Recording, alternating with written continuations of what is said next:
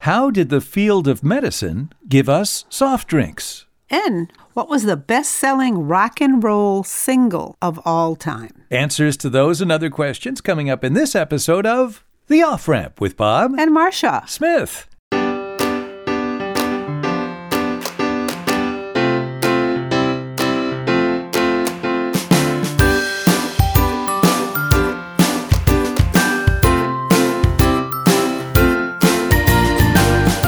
Welcome to the off ramp, a chance to slow down, steer clear of crazy, take a side road to sanity, and get some perspective on life. Well, this gives you some new perspective on something that medicine has told us for years isn't necessarily good for us to drink. Soft drinks. There are a lot of things wrong with soft drinks, but medicine actually gave us soft drinks. Do you know the story of that? Is that the Coca Cola story or Dr. Pepper? No, no, it wasn't Dr. Pepper. That's a, Pepsi? that's a good one. Dr. Pepper. You believe all those titles, do. not you? What about Mr. Clean? What does that mean to you?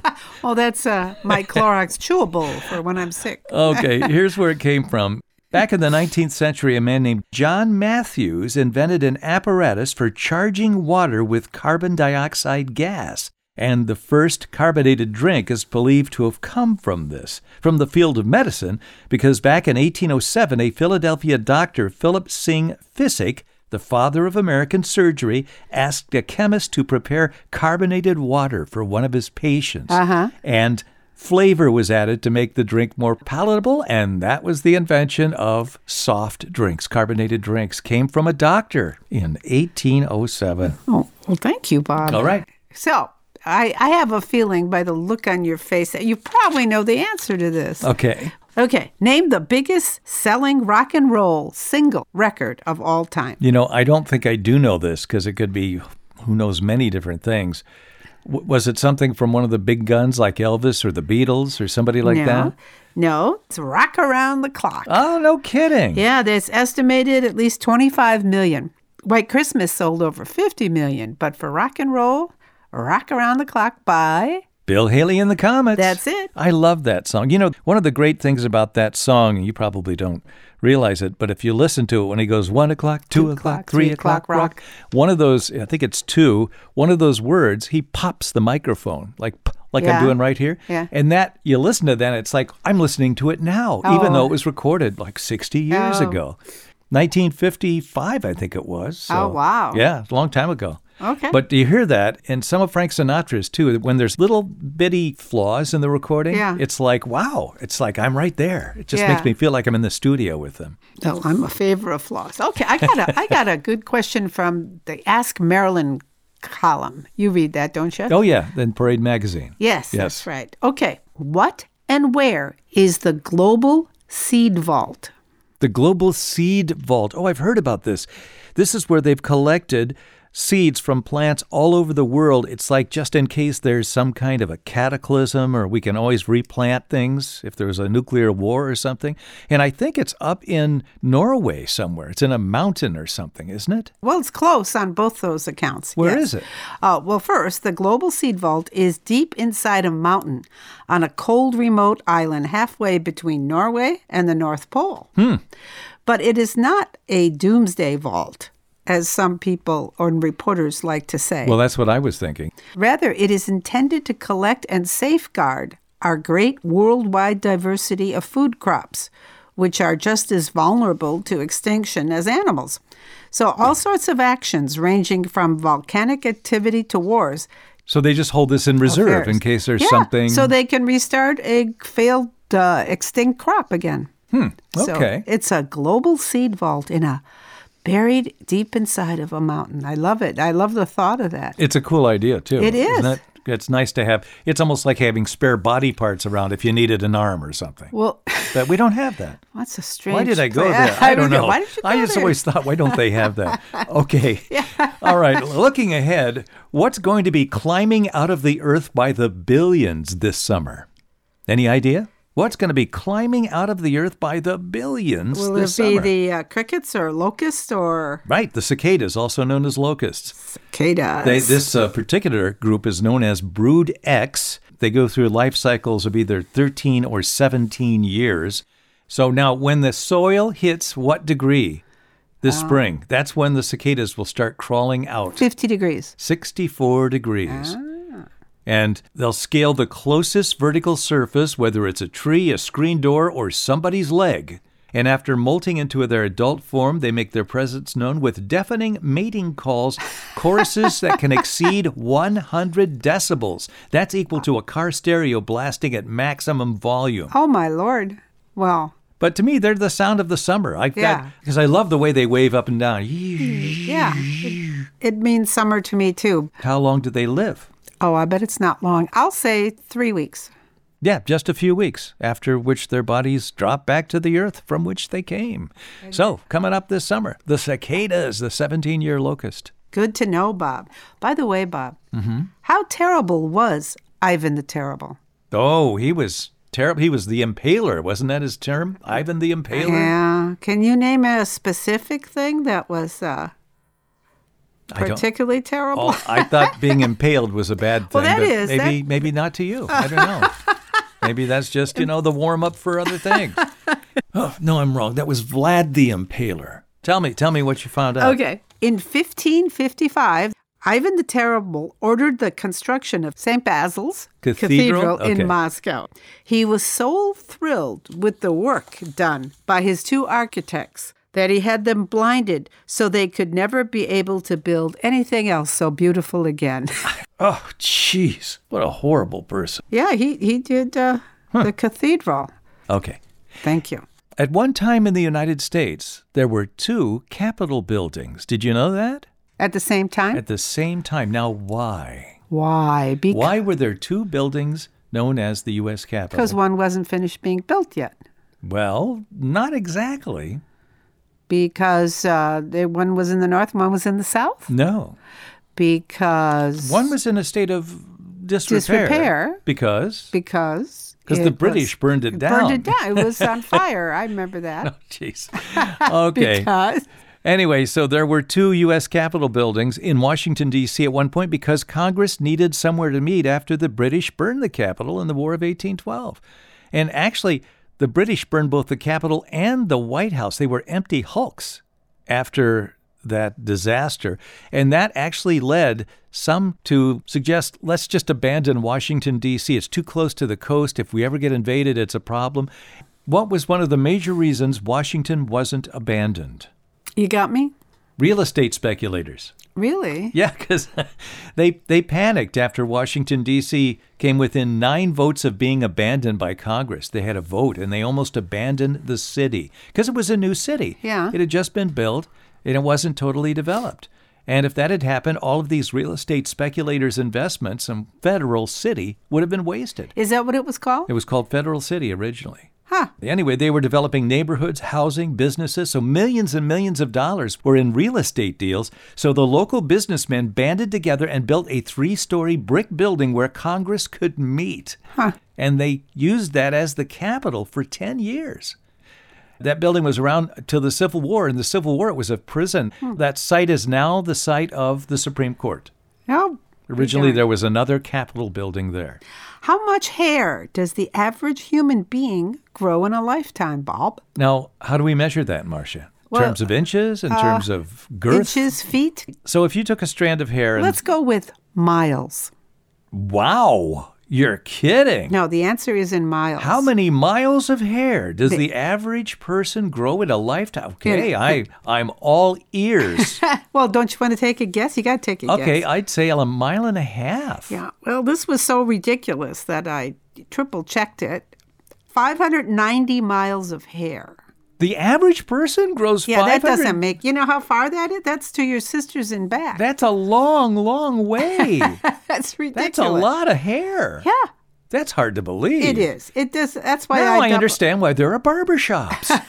There's a lot of work Well, to be I don't done. know what age their using you live to, but I'm sure, you know, it's like. Wow, that is an incredible Yeah. statistic. And you double checked that. I did. Maybe I should triple check. Maybe.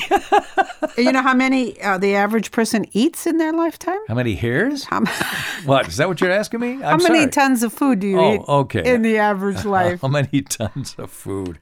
Oh, geez. Bad calories are bad enough. I can't imagine how many tons of food I eat. How many tons of food have I eaten in a lifetime? Okay, what's the answer? Just give me a guess. A ton. A ton, that's a lot. This is 35 tons in the average lifetime. You're wait a minute. Wait a minute. Thirty-five tons. Is that Yeah. what you're saying? That's what I'm saying. oh, come on. Is that really true? I don't know. I ate a pound of nuts the other day. That's like seventy thousand pounds. Yeah, that's a. Do we eat that much food in a lifetime? Where do you get these things?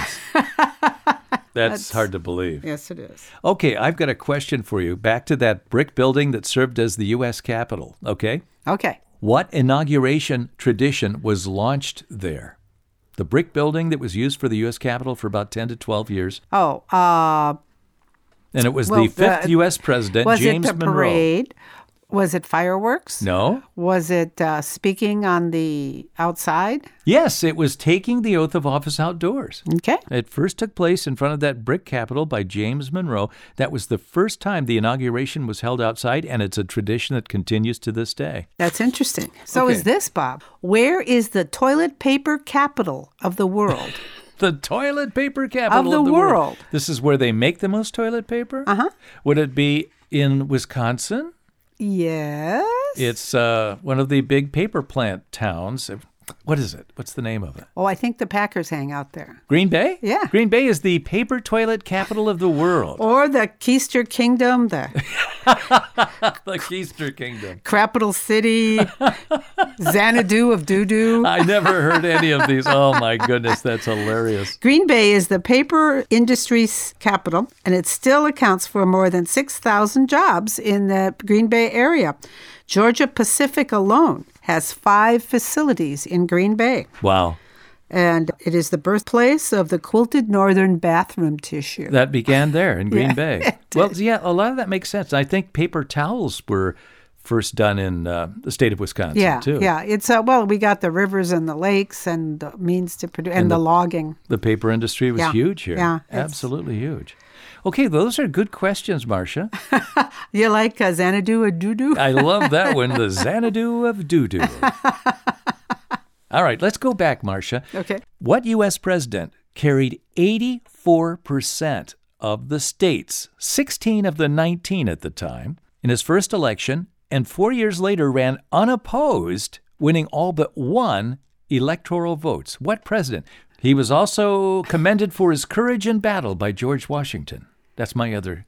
Well, uh, by George Washington. Mm-hmm. Wow, that wasn't Grant. And uh, who had? Uh, well, uh, You I know this wasn't- president for yeah. a for a speech he gave, and it's called the Blank Doctrine. could it be Monroe? It's James Monroe, yeah. James Monroe was a teenager when he was commissioned as a lieutenant in the Continental Army, and he was shot in the shoulder when he was leading a charge at the Battle of Trenton in 1776. And George Washington commended him as a brave, active, and sensible officer. Sensible. And he, when he ran for president, he won 16 of the 19 states in his first election, and the second term. He ran unopposed. There was an era of good feelings. Really? He followed John Adams Jefferson and James Madison, and that was a very contentious Yeah, time. yeah. And when he came in, one of the things he did was he took a tour of the country, went all over the country and met people, Uh-huh. and and people felt they knew the president. So when he ran for re-election, he was unopposed. Wow. Amazing. He won all but one electoral vote. He was a U.S. ambassador. He helped negotiate the Louisiana Purchase, and then you had the Monroe Doctrine. So fascinating man, actually. I think it's time for a break. We'll be back in just a moment. You're listening to The Off Ramp with Bob And Marsha. Smith.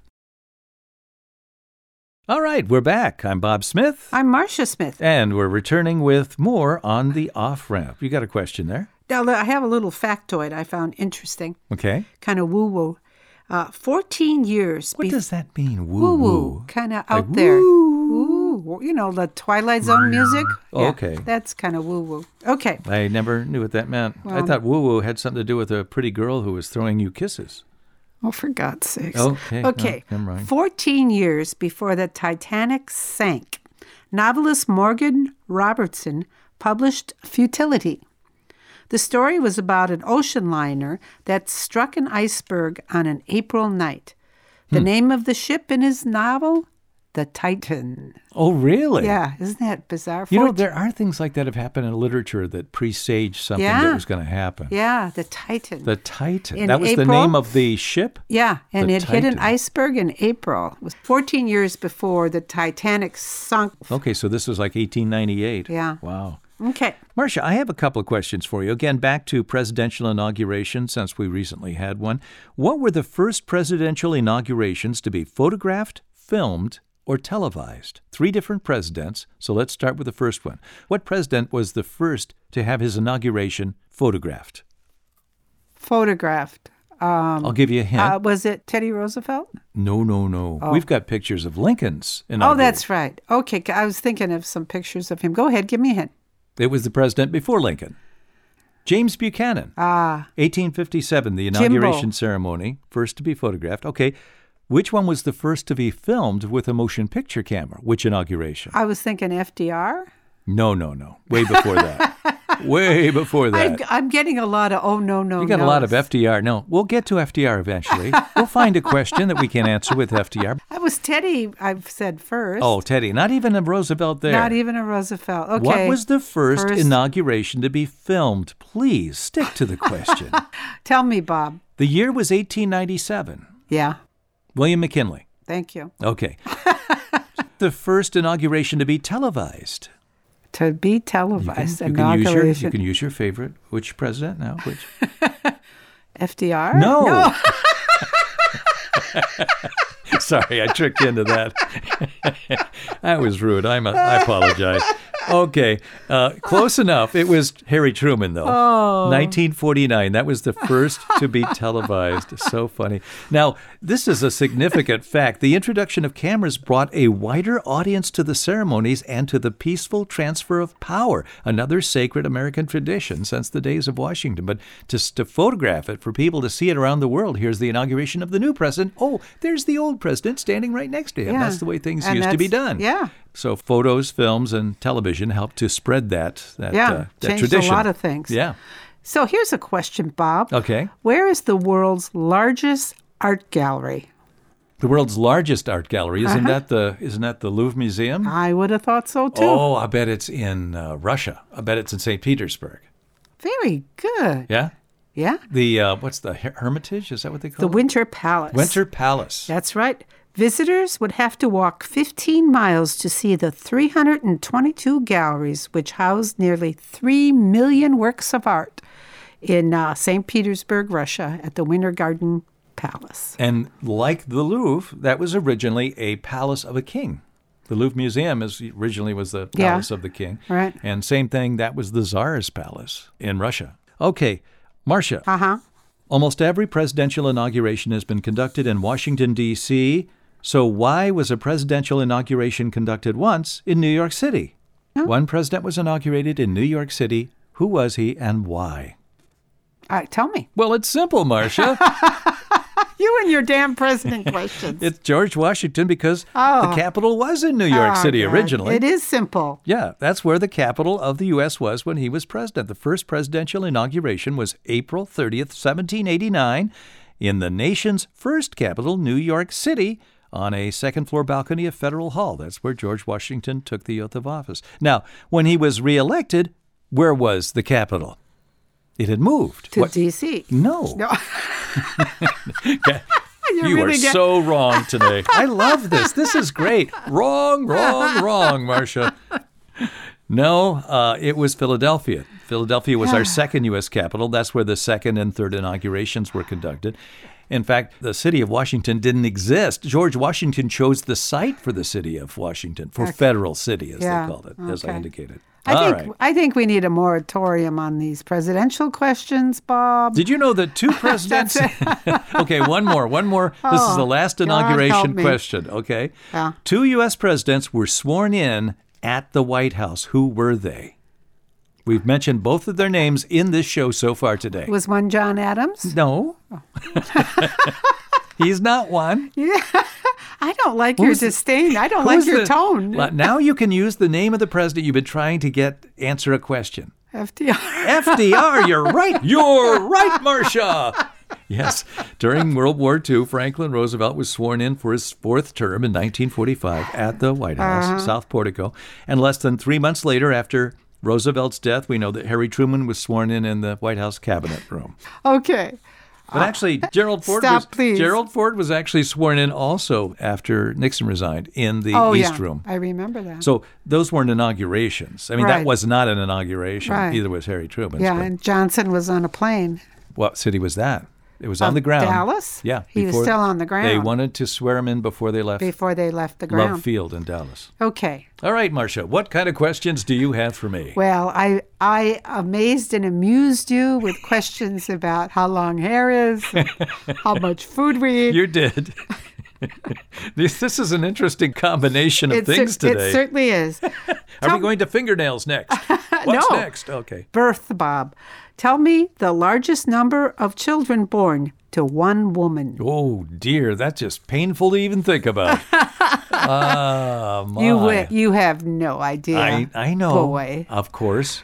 I, I told you when you gave birth the first time, I said, I've never seen a man work that hard. at- I was so impressed by Um, that. you've never saw a man work. Oh, Work as okay. hard as a woman does when she gives birth. It's like, oh my God, I had no idea. Now you do. Yes, I've, Okay. I've worshipped at the feet of your your feet ever since, as you know. So stop asking presidential questions Oh, okay. if you love me. Okay. All right. So how many did this woman have? Let me say she had 18 children. 18 children. Sixty-nine, Bob. You're kidding. No, One no. woman had 69, gave birth to 69 human beings, and then what? Did she promptly die Well, I after would that? hope so. The mother of all mothers. That's what I would call her. The, The, mother of largest all mothers. the largest number of children born to one woman is recorded at 69 from 1725 to 1765. A Russian peasant woman gave birth to 16 sets of twin, Jeez. 7 sets of triplets, and 4 sets of quadruplets. Holy cow. And this was long before fertility drugs. Yeah, I would think. in 17 what is it? 1700 1725 to It- was this poor 1765. woman's name recorded? Do we They- know her name? They don't even bother to give it. Just Oh, a peas a dear. Russian peasant woman. Oh, God. Okay, But how, I- that's amazing. That's sad that her name isn't recorded. Sixty-nine Kids. children. Oh my goodness, that's an amazing statistic. I can't believe that. You know, uh, recently Hal Holbrook, the actor, died, and Yes, one of my favorites. We had the pleasure of seeing him do his Mark Twain Tonight Show right here in our hometown a few years back. He did that show all over the world. What is wrong with the image Hal Holbrook and other Mark Twain impersonators gave to Samuel Clemens on the lecture circuit? What was incorrect about the image that they left? Now just picture Mark Twain and what do you see? yeah, I see him with the white hat and the beard and the uh, white suit. White suit, that's it. But the fact is, Mark Twain never lectured in a white suit. In fact, it wasn't until he reached his 70s that Mark Twain came to wear the white suits we associate with him. And by that time, he'd long given up the lecture circuit. As a matter of fact, his longtime friend William Dean Howells said Twain customarily wore black of a truly deplorable cut when he gave his lectures. The first time Howells saw Mark Twain wear white was at the Congressional Committee on Copyright hearings in 1906. So that comes from the Dictionary of Misinformation. Huh. Okay. Why are places we go to eat, Bob, often called restaurants? Oh, I read about this. Uh, You did? it was because of the restorative nature of them, right? To restore. That's where it came from. Well, you're not far off. Up until 1765, diners were offered only what innkeepers chose to serve. You didn't have a menu or anything. You'd go to the inn and they'd say, "Well, here's, you know, here's your tongue sandwich." But then but then a Paris chef named Boulanger began offering a choice of nourishing soups to Mm-hmm. passerby.